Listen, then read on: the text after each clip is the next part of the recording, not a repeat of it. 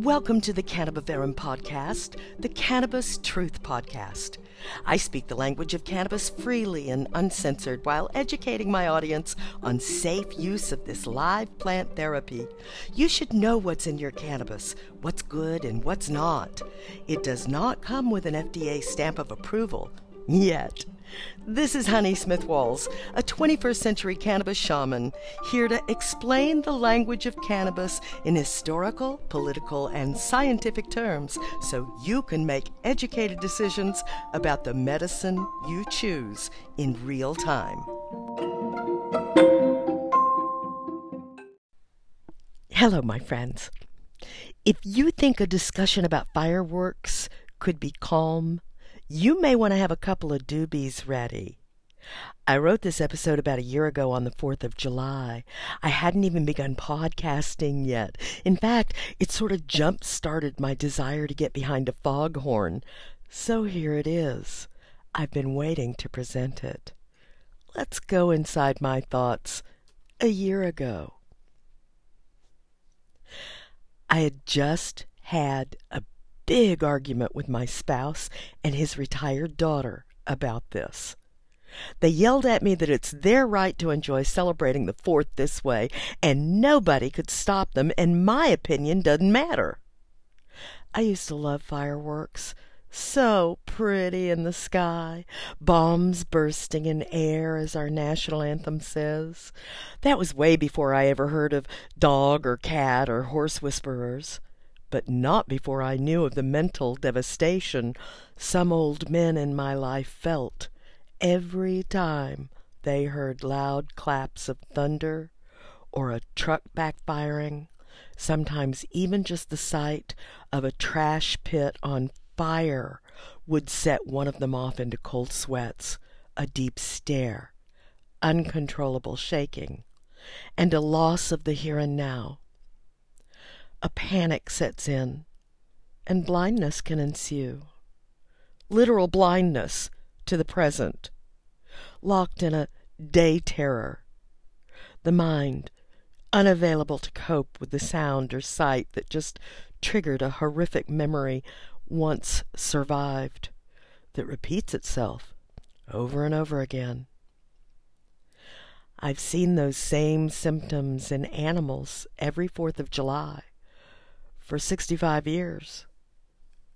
Well, I'm 67 now, but you know, you start noticing things when you're a couple of years old. Wild eyed expression of terror with the first ba boom as the panic of flight kicks in and they disappear into a dark hole to shake and vibrate with fear for the rest of the night.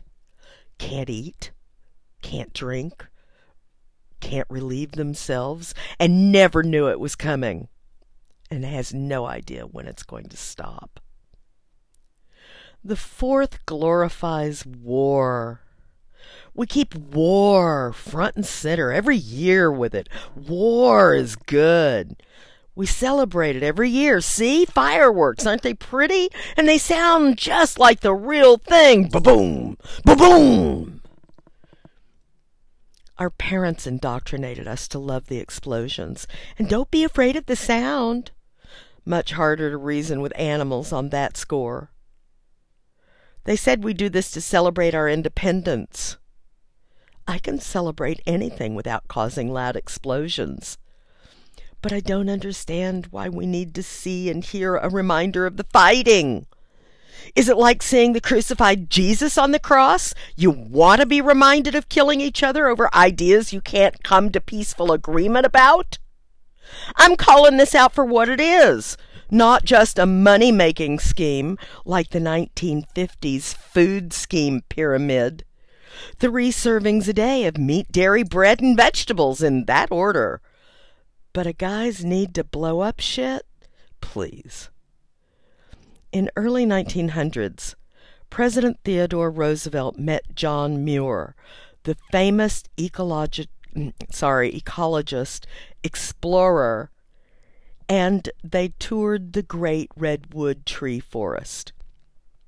John Muir was showing President Roosevelt the wonders of our nation and planet. Teaching the president many lessons of our natural world. On the third day, by the campfire, asked by Mr. Muir, quote, Mr. President, when are you going to give up your childish need to kill animals? The president's expression caught his realization. And with the exception of a titmouse he caught and skinned to take back to Washington, he never killed another animal for sport. We do better when we know better, says our friend Oprah.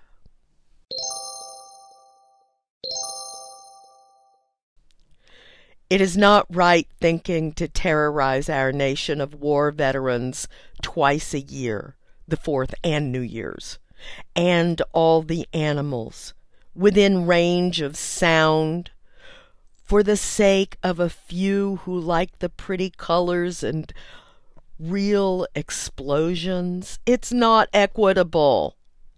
It's not right to, it's, it's not right thinking to ignore the suffering of these sentient creatures, some of whom we asked to serve their country, the others who have no control over human habits and delight, even if we've done it since 1776 and way before that in other parts of the world. It is not right thinking to say that you like it because it celebrates your country's freedom. You can celebrate your country's freedom without harming others. Loud explosions, bursting all around you is harmful to a lot of humans and animal psyches. You should care more about their mental and emotional health than your desire to hear an explosion that they can't get away from.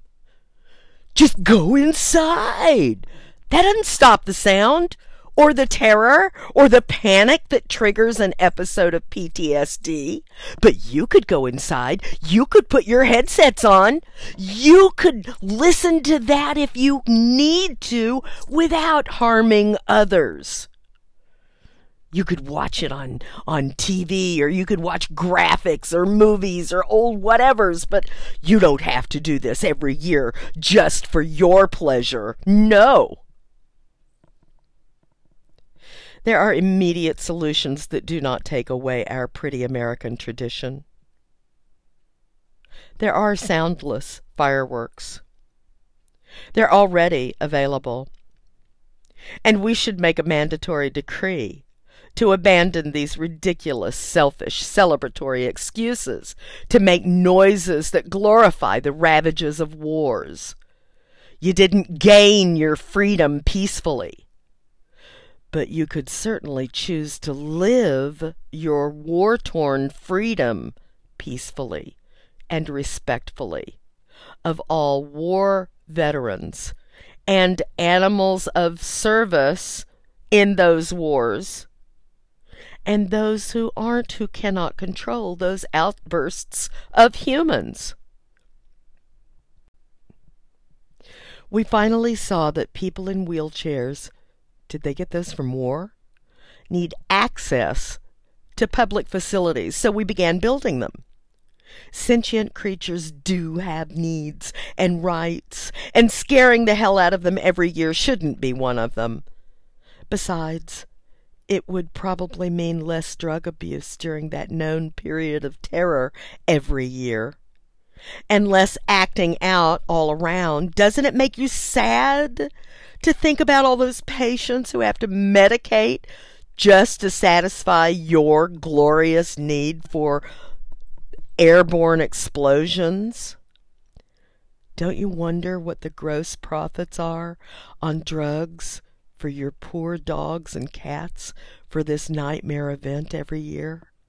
Is that why we're still doing it? Is this drug abuse?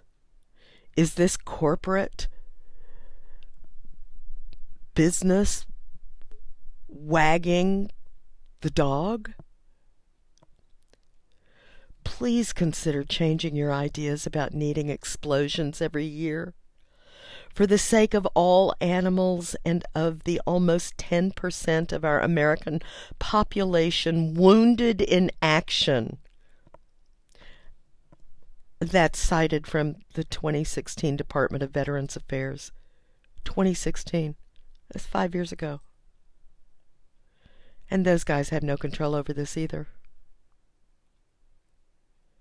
Again, like she said, when we know better, we do better. Please, do better. Pax Vobiscum, y'all.